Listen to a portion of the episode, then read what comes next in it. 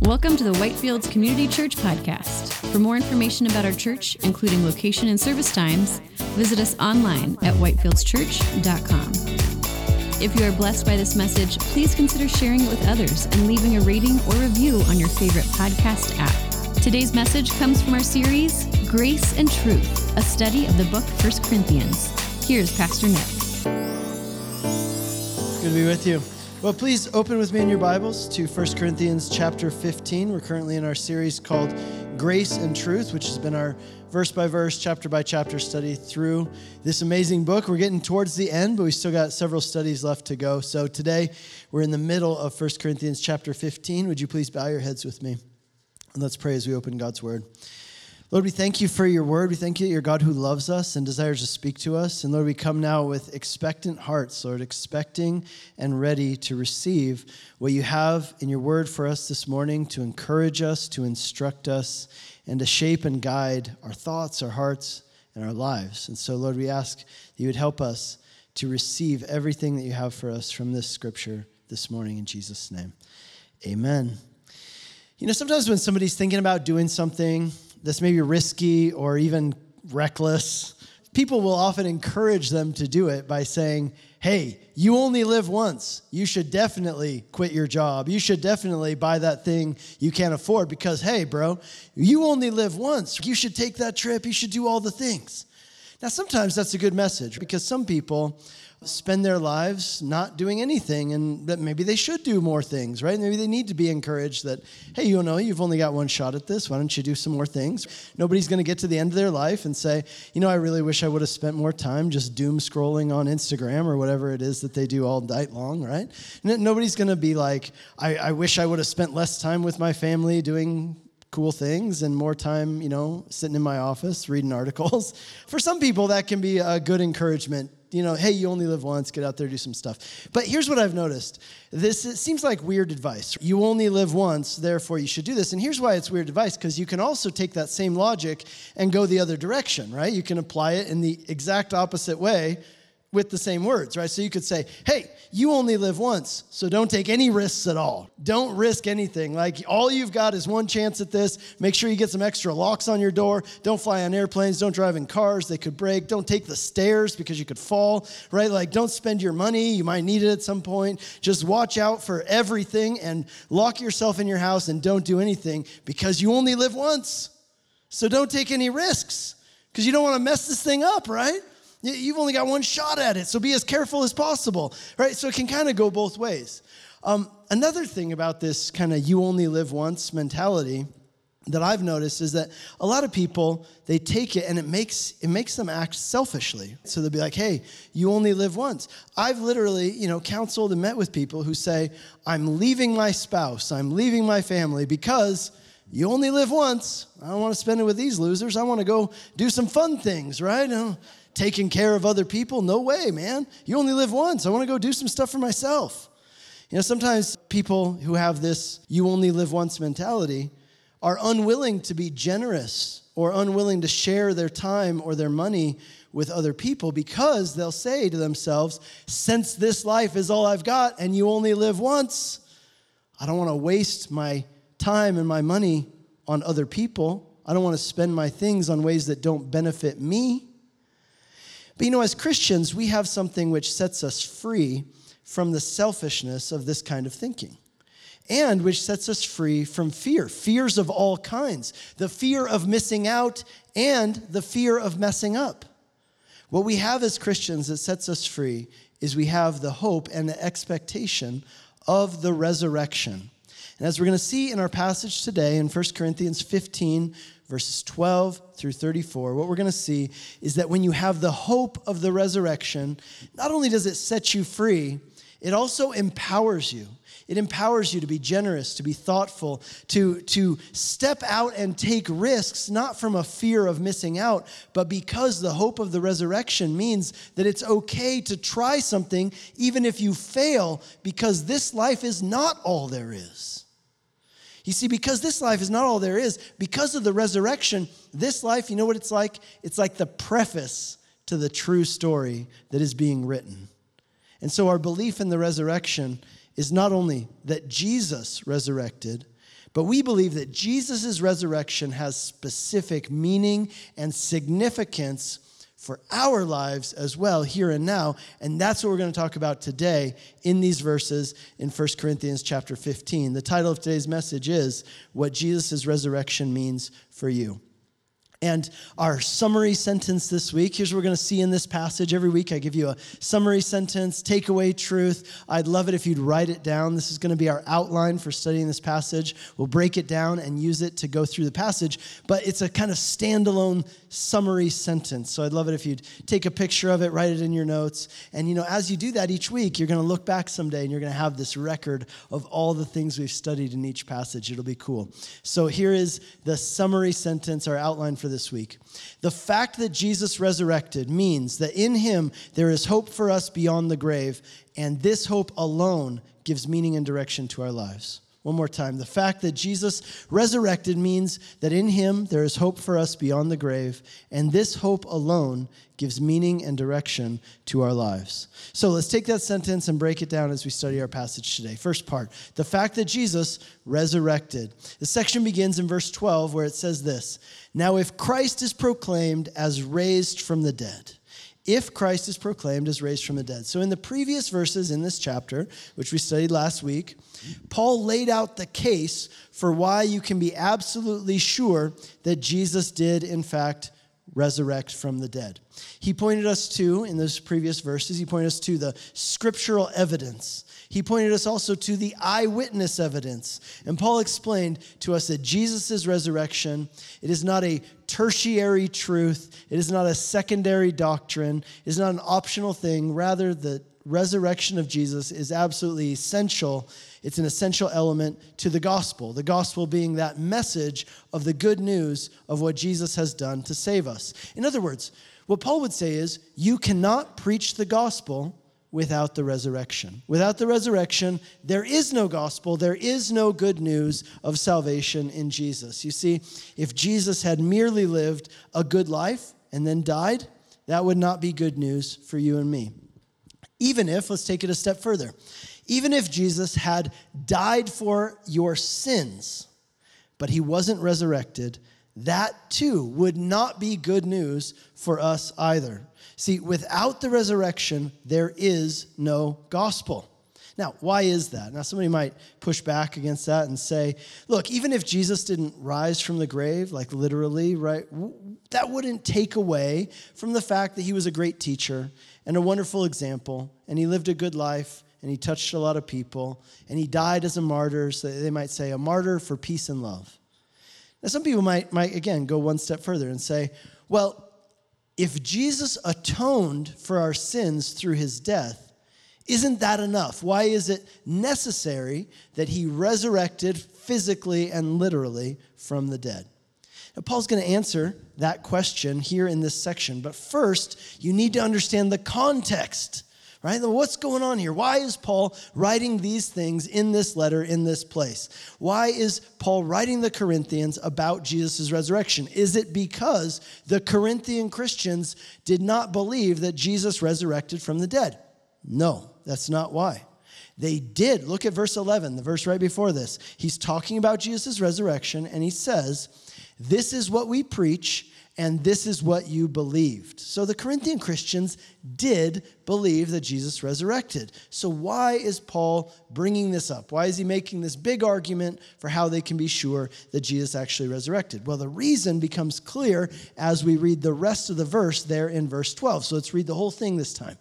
Now, if Christ is proclaimed as raised from the dead, how can some of you say that there is no resurrection of the dead? In other words, there were some people who are going around saying that there is no resurrection. What we would put in our terms today, they were saying there's no such thing as life after death. They're saying once you die, that's it, right? Game over. Do not pass go. Do not collect $200, right? You're done. It's uh, done and dusted, lights out forever. So, in their opinion, what is Christianity about? Well, they would say Christianity, you know, is a, a set of great principles that can help you to live a good life but when it comes to talking about heaven and hell, or life after death, or being reunited with those who have passed away, they would say, nah, you know, that's fairy tale stuff that's going a little bit too far. There's no such thing as life after death. We're cool with following Jesus, we just don't believe there's anything after this life. now, most likely, those who held this opinion had been influenced either by Greek philosophy or by some Jewish groups who did not believe in the resurrection or in life after death. One of these groups, the most famous of these groups, was called the Sadducees. See, the Sadducees were a group in Judaism at that time who were what we would call theologically liberal. And here's what that means they didn't believe that the Bible was completely uh, inspired by God. They believed some parts were inspired by God, but other parts weren't. And they didn't believe in anything supernatural, right? So they didn't believe in miracles. Um, and therefore, they believed that when you die, that's it. There's nothing else. No heaven, no hell, no life after death. And that's why, you ready for a really bad joke? That's why they were sad, you see. See? See, I don't even, I, I feel bad about myself saying that joke. Like, I said it in the first service, and I said, I'm not going to tell this to the second service because that is just a terrible joke. And then a bunch of people came up and said, I loved that joke, which is crazy because sometimes I think I have some okay jokes that people don't like, and then they like this one. I don't know. All right, listen. For the Sadducees, being Jewish was all about national identity and trying to be a good person and living a good life here and now, because in their view, this is all there is, this life. There's nothing after this. Now, they were also perhaps influenced by some forms or strands of Greek philosophy that were popular at this time. There were some influential branches of Greek philosophy at this time which viewed your body, your physical body, as a prison in which your soul was trapped until you die. And then when you die, right, your soul is released from the prison of your body and goes on existing forever, kind of just floating around in the ether as a disembodied spirit. So for them, the idea that you would be resurrected in a new physical body, they would say, that's, that's crazy talk. Why would anybody want that? The body's a prison for your soul.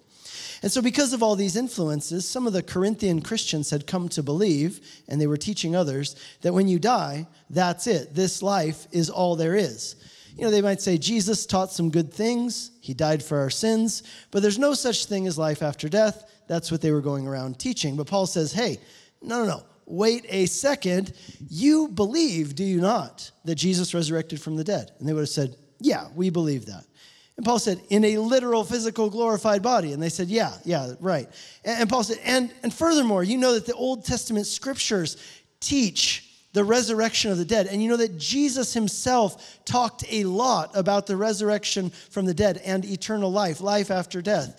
And so he said, So how can you say that there's no life after death? Where are you getting this from?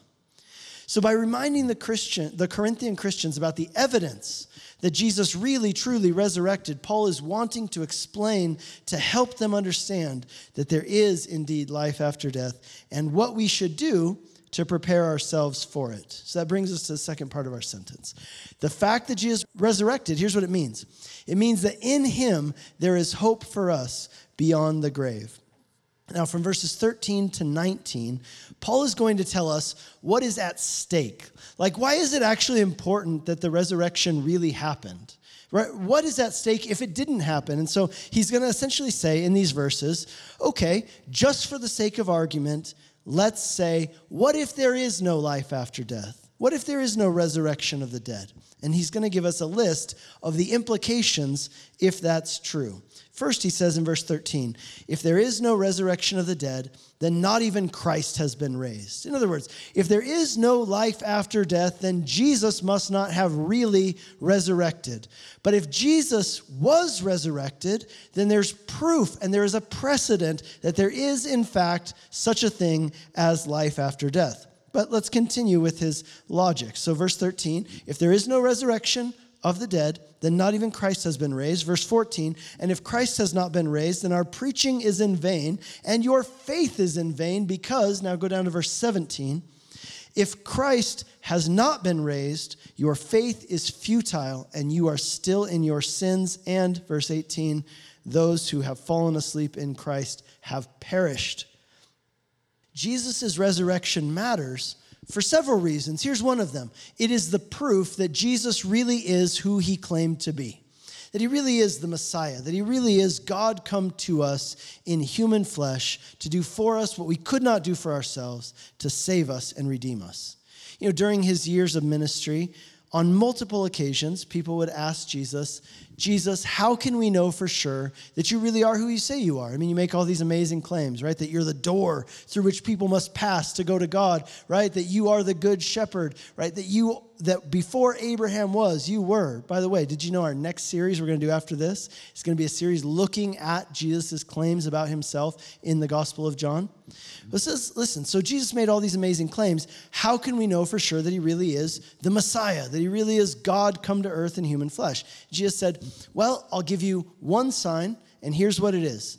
One day, I'm going to die. And when I die, set your clock because three days later, I'm going to rise from the grave. I'm going to resurrect. And so that's pretty specific, right? Pretty verifiable. So if Jesus didn't resurrect from the dead, then either he was wrong or he was lying and he knew it. But either way, it would mean that Jesus is no different than anyone else who's ever lived and then died. And if that's the case, we don't need to believe his claim that he's the Messiah.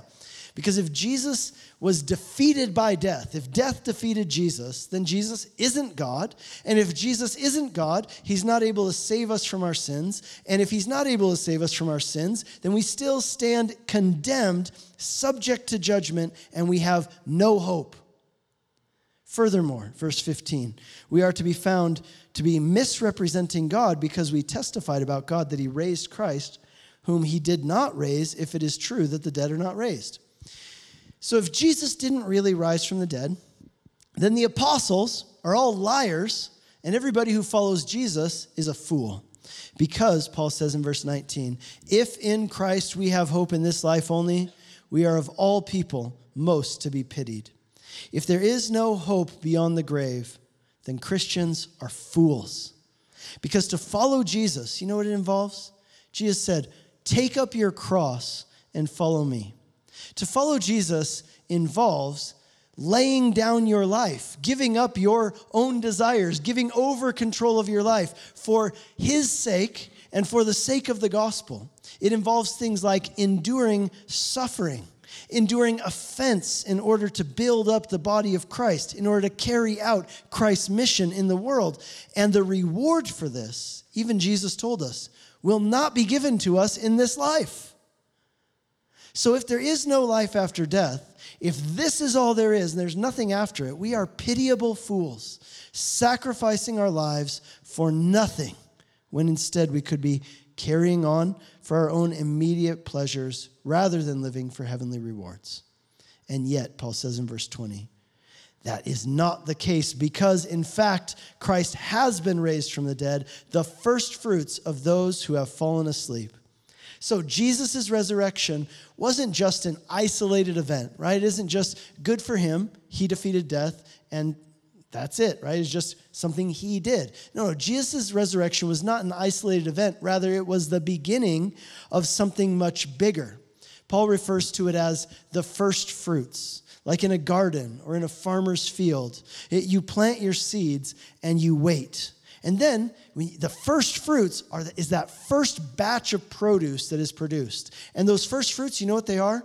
They're not a sign that the harvest is over and there won't be anything else. No, no, the first fruits are the sign that the harvest is just about to begin, that the harvest is just around the corner, and there's a lot more like this on the way. So Jesus' resurrection wasn't just his own personal triumph over death. His resurrection was a preview of coming attractions. It was a sign of what is to come. So just as Jesus resurrected to new life in a physical, glorified body, so we too will be resurrected to new life in physical, glorified bodies. Look at verse 21. For as by a man came death, by a man has come also the resurrection of the dead. For as in Adam all die, so also in Christ shall all be made alive. Just as Adam was our forerunner, the pioneer who went before us and paved the way for us to follow.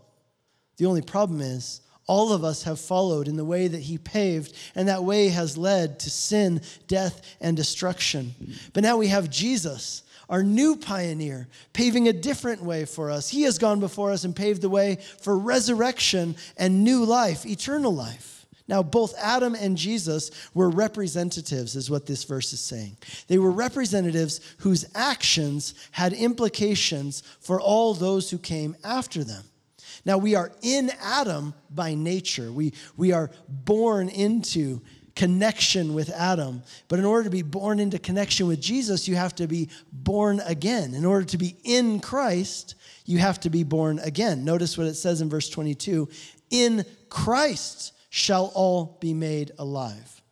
Now, this is an interesting verse, verse 22, because some people look at this and they say, wait, wait a second. So, is logically it's saying that just as Adam's actions had implications which affected all people universally, then does that mean that Jesus' actions also had universal application? Meaning that just as in Adam, all people came under condemnation, in the same way, because of Jesus' actions, therefore, all people, whether they want it or not, will be redeemed and raised up to new life. Well, the answer is no. That's not what this is saying. But it does mean this. See, here's the thing you do need to know everyone will be resurrected, but not everyone will be resurrected to eternal life. So if you look at John chapter 5, verse 29, Jesus is speaking there, and he says, Everyone will be resurrected. Some will be resurrected to the resurrection uh, to life, and others will be resurrected to the resurrection to judgment. In the book of Acts, chapter 24, we read about the resurrection, how there'll be a resurrection of all people, both the unjust and the just. So, all people who have ever lived will be resurrected to stand before God on Judgment Day. The question is, whether you will be resurrected to eternal life or to judgment. In other words, no matter who you are, at the end of this life, it is not the end of you. When your life here on earth, your physical body dies, that is not the end of you, no matter who you are. All of us will stand before God to give an account of what we did with our lives. The difference is that those who have put their trust and faith in Jesus and what he did for you to save you, if that's you, then when you stand before God, you know what you will have? You will have an advocate before the Father, Jesus Christ, the righteous one, right? Who has given his righteousness to you. It's been imputed to you, paid to your account because of your faith and trust, your reception of His grace. And so you will have an advocate before the Father, Jesus Christ, the righteous one, on that day when you stand before God. On the other hand, those who have not put their faith in Jesus, they will stand before God on their own, without an advocate, on the day of judgment. Which is why I would plead with, I would plead with anyone who isn't sure where they're at with God that today you can know right? You can settle that issue in your heart and your mind. You can put that to rest. You can put your trust in Jesus as your Savior and through Him be reconciled to God, forgiven, and declared righteous with a righteousness that is not your own by your own works, by your own doing, but one which comes through faith in Him. So all will be resurrected, some to eternal life, some to judgment. So we need to make sure that we're ready for that.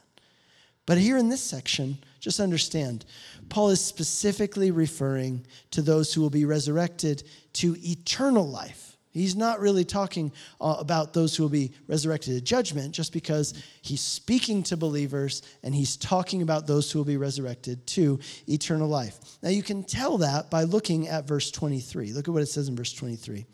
But each in its own order Christ the firstfruits then at his coming, those who belong to Christ. So Jesus has been the firstfruits of those raised from the dead to new and everlasting life.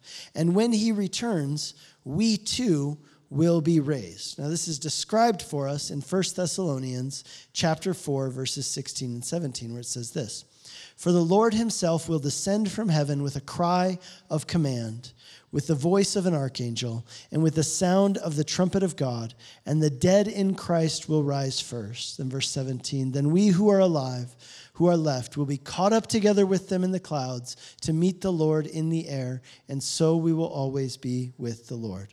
Now, by saying that Jesus is the first fruits of those who will be resurrected, understand that doesn't mean that Jesus is the first person to ever be raised from death to life. We read about several people in the Bible, actually, like in 1 Kings chapter 17. We read about a widow who had a son who died, and Elijah the prophet came, and the power of God through Elijah caused him to come back to life. Uh, in the Gospel of John, chapter 11, we read about Lazarus, who was a friend of Jesus. He died, and he was brought back to life. You know, I just think about Lazarus, right? He must have been bummed out, right? There he is in the presence of the Lord, enjoying it. And then he gets like yanked back down to earth. And if you remember the verse, do you remember that verse? It's one of my favorite uh, verses in the Bible. It says, Jesus, you should have come. It's been four days, and by now our brother stinks, right? It says uh, in the King James, says, He stinketh. This is wonderful King James English. You know, here he is in heaven, and then all of a sudden, oh, great, here I am back in this stinky body where I was before. I thought I got away from this thing. And then guess what? A few years later, he had to die again. What a bummer, right? Bad enough to die once, you got to die twice. You know, in all those other cases where people were brought from death to life, you see, those people were brought back to life in their same body. And eventually, they had to die again a few years later. None of them are around right now. Jesus' resurrection was different. Jesus was resurrected into a glorified body. We're going to talk more about that next week in our study, looking at the end of this chapter. What will our glorified bodies be like? That's what we'll look at next week. But Jesus was resurrected into a glorified body, never to die again.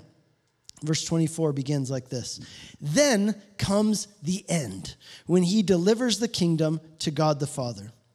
In Ephesians chapter 1 verse 10, the Bible tells us what is God's ultimate plan for all of history. In other words, God is causing all of history. There's a direction, there's a trajectory, there's a goal, there's an aim. It's all building up towards and working towards something. What is it? Here's what it is God's ultimate plan. Everything that's all building up towards is this when the moment, when in the fullness of time, God will unite all things in Him, in Christ, things in heaven and things on earth. That's what Paul's describing here in 1 Corinthians 15. How all of world history is moving towards and building up to this point when Jesus will sit on the throne and rule as king over all the universe for all of eternity. And he will do this, it says there at the end of that same verse, verse 24, after destroying every rule and every authority and power. So, right now in the world, right, there, there are different bodies, if you will, or different entities which have some degree of power and authority, right? So some human beings and human institutions have a measure or a degree of authority or power. Even demonic forces, even Satan has been allowed to have some degree of authority or power in the world as it stands right now. But that authority is temporary.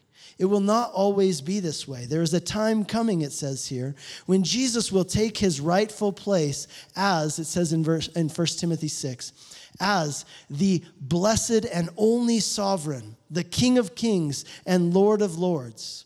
In other words, Jesus' resurrection was important. And here's why it was essentially, it was like the first domino in a domino effect.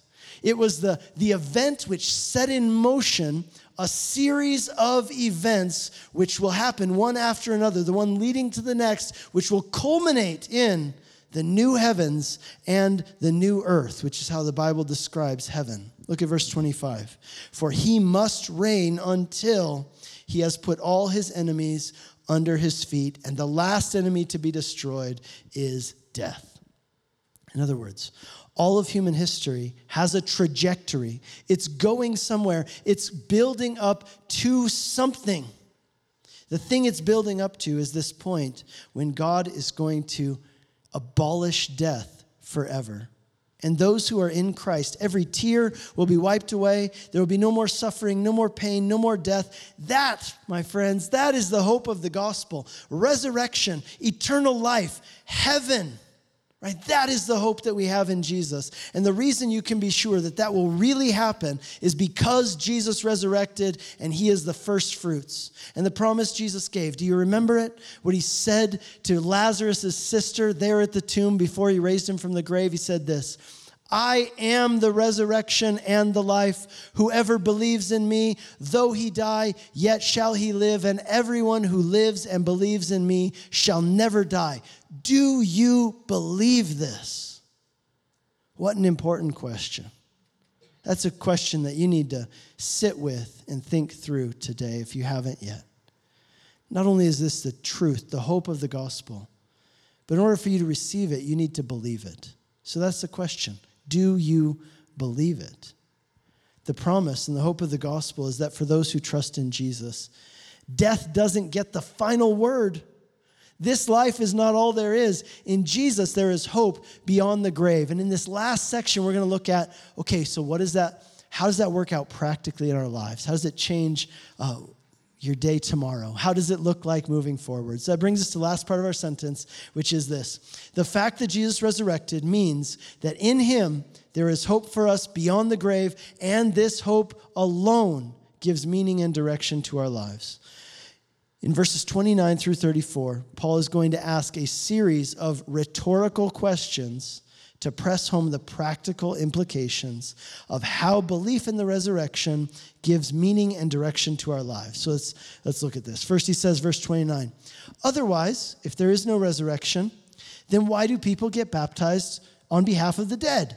If the dead are not raised at all, why are people baptized on their, on their behalf?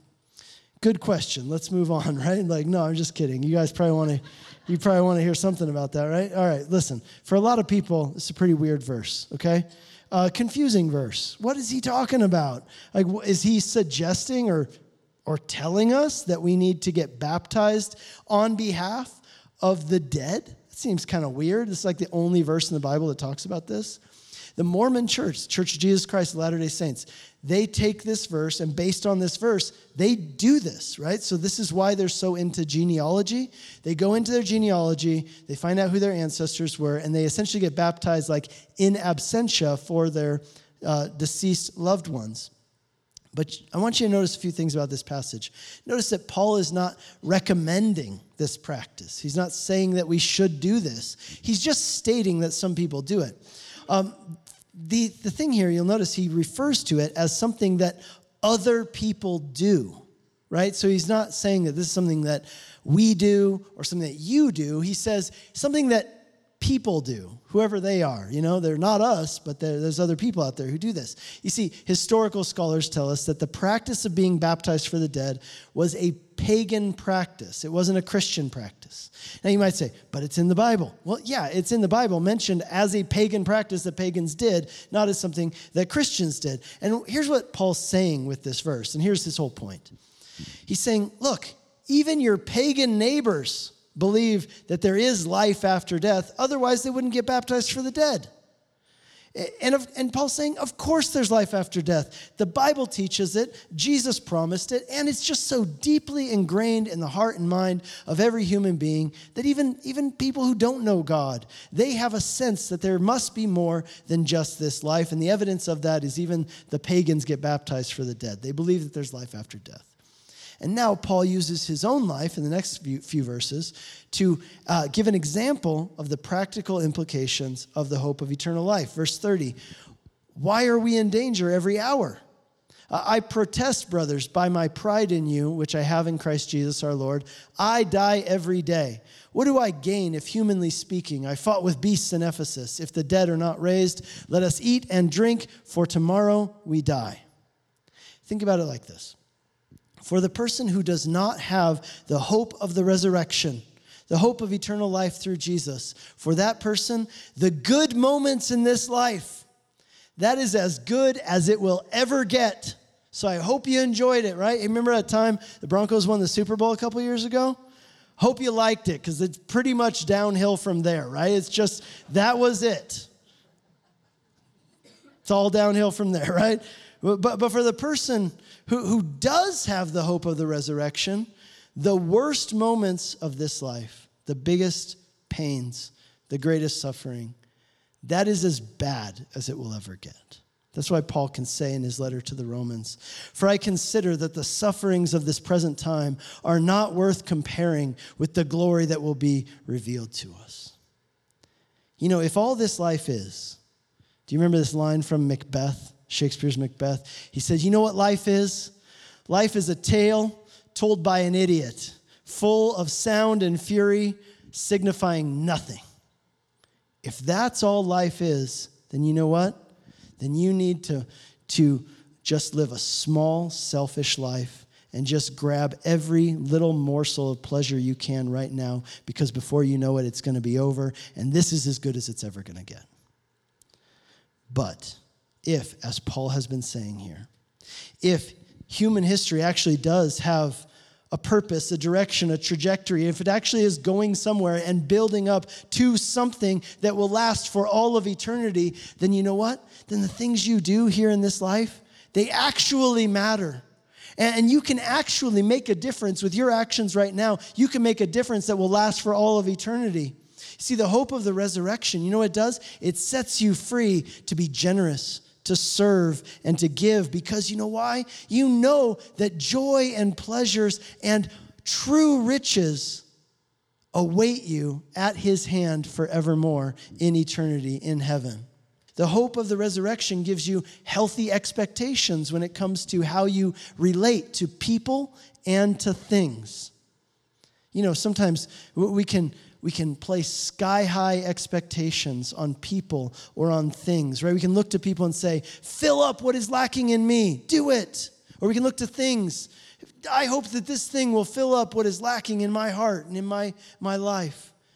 But you see, when you understand the hope of the resurrection, prevents you from having sky high expectations that no person and no things can ever meet because the hope of the resurrection helps you understand that your deepest desires they will be met they will be fulfilled but not in this life they will be fulfilled by God in heaven. And when you know that, you know what it does? It sets you free to love people and use things without using people and loving things. The hope of the resurrection gives endurance to us in the face of trials and hardships because you know that the best is yet to come and the day is coming when Jesus is going to wipe away every tear from our eyes and he will set all things right. And Paul concludes this saying with an interesting part. He says this, verse 33 Do not be deceived. Bad company ruins good morals. Wake up from your drunken stupor, as is right, and do not go on sinning for some have no knowledge of God. I say this to your shame. Why does he say this here? Well, think about it. Where did the Corinthians get this idea that there is no life after death? You think they got it uh, from reading the Bible? Right? They're just reading the Bible and they said, you know what? Maybe there is no life after death. That's not how it happened, right? If they would have been reading the Bible, they, they would have not concluded that. Uh, did they get it from hanging out with the apostles? No. Do they get it from going to church? No. Clearly, they've been influenced, but not by the scriptures and not by the people of God. Obviously, they've been influenced by associating with Jews who didn't believe in the resurrection, like the Sadducees, or with Greek pagan philosophical types who didn't believe in the resurrection. You see, it was bad enough that by keeping company with these people, their thinking about the resurrection had been so mess, had become so messed up.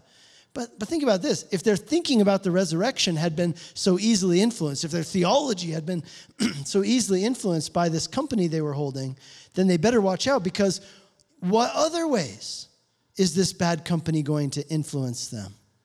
Think about this. Remember, we've, we've been studying through this book for a while. How many of the Corinthians' problems could be explained by this one verse? Evil company corrupts good habits. If the Corinthians were hanging around with pagans and unbelievers to the extent that they were influenced in their beliefs about the resurrection, life after death, then couldn't it be that maybe the source of a lot of their other problems is also this bad company they've been having?